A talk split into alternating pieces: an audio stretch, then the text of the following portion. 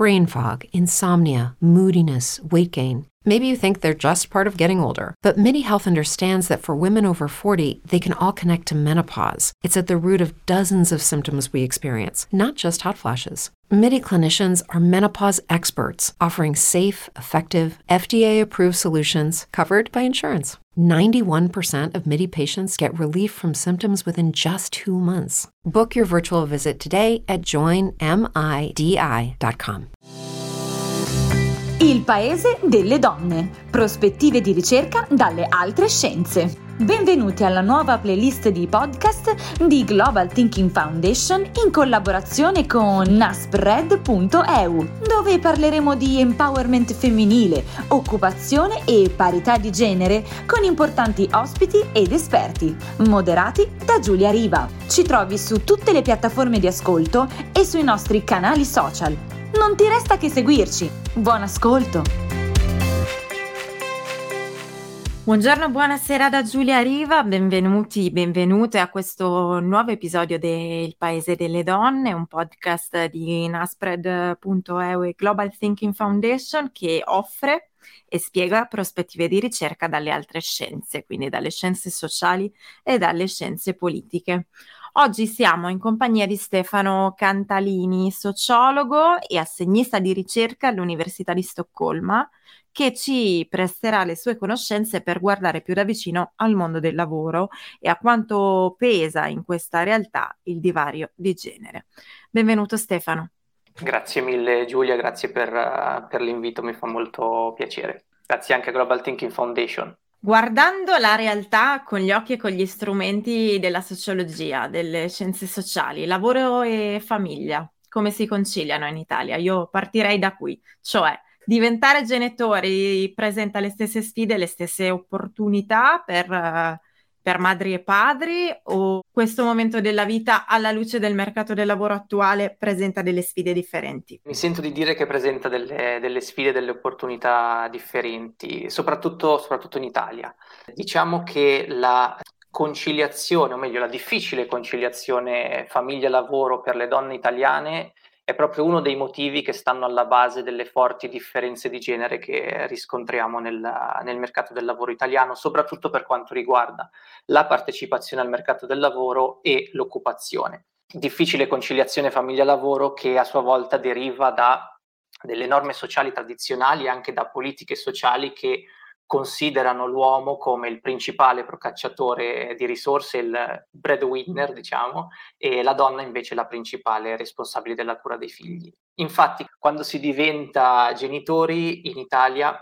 possiamo dire che eh, le carriere degli uomini non si modificano in maniera, in maniera sostanziale, al contrario, se eh, succede qualcosa, le conseguenze sono, sono positive sia sul tempo speso nel mercato del lavoro che sul successo occupazionale, sul reddito maschile. Al contrario, la nascita di un figlio eh, riduce in maniera sostanziale la presenza femminile nel mercato del lavoro, aumentando quindi il tempo che le donne spendono nelle, nelle attività domestiche di cura e porta a una riduzione del, del loro reddito e a un passaggio verso i cosiddetti lavori a misura di mamma, quindi lavori eh, meno prestigiosi, lavori meno, meno retribuiti. In realtà questa penalizzazione delle madri italiane si manifesta più come una interruzione di carriera temporanea, ma molto spesso anche, anche definitiva, piuttosto che come un, un passaggio verso lavori eh, meno prestigiosi o meno, o meno retribuiti. In altre parole, la maggioranza delle donne italiane, almeno se si guarda coloro nate fino agli anni 60, che sono quelle che eh, riusciamo a vedere in maniera più dettagliata con i dati a nostra, a nostra disposizione, rinuncia per scelta o per, o per, costrizione a lavorare dopo la nascita di un figlio. Quindi coloro che rimangono nel mercato del, del lavoro sono in realtà le madri che in gergo sono più positivamente selezionate, quindi sono più istruite, più ambiziose, più orientate alla carriera e quindi sono meno propense, diciamo, a subire quelle che possono essere le maggiori penalizzazioni salariali e occupazionali. E se guardiamo invece all'origine sociale delle persone, quanto pesa uh, l'origine sociale rispetto al tipo di lavoro e alla possibilità di carriera di una persona e soprattutto se questo peso dove c'è, se ancora una volta si distribuisce in maniera uguale sia per uomini che per le donne, quindi sia per i lavoratori che per le lavoratrici oppure no. Allora, l'origine sociale eh, è eh, sicuramente fondamentale per le opportunità di carriera, sia eh, per gli uomini che per le donne italiane. Questo in generale, nel senso che un lavoro recente, ad esempio, ha mostrato che eh, l'Italia è tra i paesi, sia europei che non europei, dove l'associazione tra origine sociale, che negli studi di stratificazione e mobilità sociale è solitamente misurata con il titolo di studio o con la classe sociale, quindi con l'occupazione dei genitori, del padre e della madre, e i destini occupazionali, quindi associazione origine sociale e destini occupazionali, è particolarmente forte. Nello spiegare questa associazione, l'istruzione stessa è, è, fondamentale dal momento che un background familiare migliore garantisce migliori titoli di studio che a loro volta garantiscono migliori posizioni occupazionali. Tuttavia c'è da dire eh, che non tutto il peso del, dell'origine sociale dipende dall'istruzione, esistono dei meccanismi, delle caratteristiche che sono proprie di coloro che crescono in famiglie di eh, maggiore, di più elevata origine sociale, network, aspirazioni, competenze cognitive e non, che garantiscono un vantaggio anche tra persone che hanno lo stesso titolo di studio. Origine sociale e istruzioni, e così rispondo eh, anche legandola alla, alla questione del, della maternità e della paternità, sono importanti anche rispetto alle opportunità lavorative di uomini e soprattutto delle donne una volta che diventano, che diventano, genitori. Infatti la ricerca più recente che ha cercato di combinare, di integrare gli studi sulla famiglia con gli studi sulla stratificazione sociale ha mostrato che le penalizzazioni legate alla maternità, le penalizzazioni di cui parlavamo, di cui parlavamo prima, sono inferiori per le donne che hanno un buon livello di istruzione e una buona origine sociale. Questo, tutto questo è legato a una serie di fattori che in qualche modo proteggono le donne dalle possibili conseguenze negative della maternità sulla, sulla carriera, consentendo loro di eh, rimanere eh, e di mantenere una buona posizione nel, nel, mercato del lavoro anche dopo la eh, maternità. Rispetto a questo discorso mi viene da pensare, correggimi se sbaglio, che c'entri anche una dimensione di welfare che dove non arriva dalla società, se si hanno più possibilità di base come famiglia, si riesce meglio in qualche modo a mettere una pezza. Quindi mi viene da chiederti dal punto di vista del policy maker, quindi di chi decide quali politiche promuovere, qual è l'urgenza più grossa in questo momento, se riesci anche a spiegarci un po' come funzionano determinati strumenti che ci sono ma che forse non sono così noti e così utilizzati come il congedo di maternità, di paternità, il congedo parentale. Sicuramente eh, risorse che provengono sia dal, dalla famiglia di origine che dal partner ad esempio, e qui entra, entra in gioco il, quello che mi chiedevi sulle misure di welfare e di politiche sociali, che, come dicevamo all'inizio, considerano la donna in realtà come la principale figura responsabile della cura all'interno della famiglia e quindi anche come la principale destinataria delle misure di conciliazione famiglia-lavoro. L'esempio più noto è proprio quello del, della differenza tra congedi di maternità e congedi di paternità, perché eh, da un lato eh, nel nostro sistema, nel nostro ordinamento, le madri dispongono di un uh, congedo obbligatorio di eh, 5 mesi alla nascita del figlio, solitamente due mesi prima e tre mesi dopo, ma questo è flessibile, che è indennizzato retribuito all'80% della retribuzione giornaliera e che è stato introdotto nella forma attuale nei primi anni 2000 ma che in realtà era in altre forme presente già negli anni 70, se non addirittura nella, nella Costituzione. Dall'altro lato, il congedo di paternità invece è stato introdotto nel nostro ordinamento soltanto nel 2012, inizialmente con un solo giorno obbligatorio e due facoltativi che sono poi stati estesi in maniera graduale fino ad oggi dove abbiamo 10 giorni obbligatori retribuiti al 100% e eh, uno facoltativo. Quindi si possono notare le differenze di genere anche in questo caso, sia nel momento in cui le due misure sono state introdotte e anche nella cons- consistenza della misura stessa, quindi ad esempio nella, nella durata. Diciamo che eh, si sta andando, a mio parere, nella, nella direzione giusta, però è ancora, è ancora, troppo poco, nel senso che al di là dell'aumento della durata del congedo di paternità, che secondo me è urgente, un'idea potrebbe essere quella di vincolare in qualche modo l'utilizzo del congedo papà eh, sia al momento della nascita, in questo modo si renderebbe più facile la condivisione delle attività di cura con la madre e i padri in qualche modo verrebbero anche eh, socializzati sin dall'inizio alla gestione dei figli, sia al termine del congedo di maternità, in modo che i padri possano in qualche modo sostituire le madri per dare a queste ultime la possibilità di dedicarsi alla carriera contribuendo così a diminuire il loro svantaggio che appunto dipende principalmente dalla loro difficoltà di rientrare al lavoro una volta essere rimaste a lungo eh, fuori. Un ultimo punto riguarda il congedo parentale che spesso si confonde con il congedo di maternità e il congedo di paternità, ma sono due cose diverse perché il congedo parentale eh, è un periodo di astensione facoltativa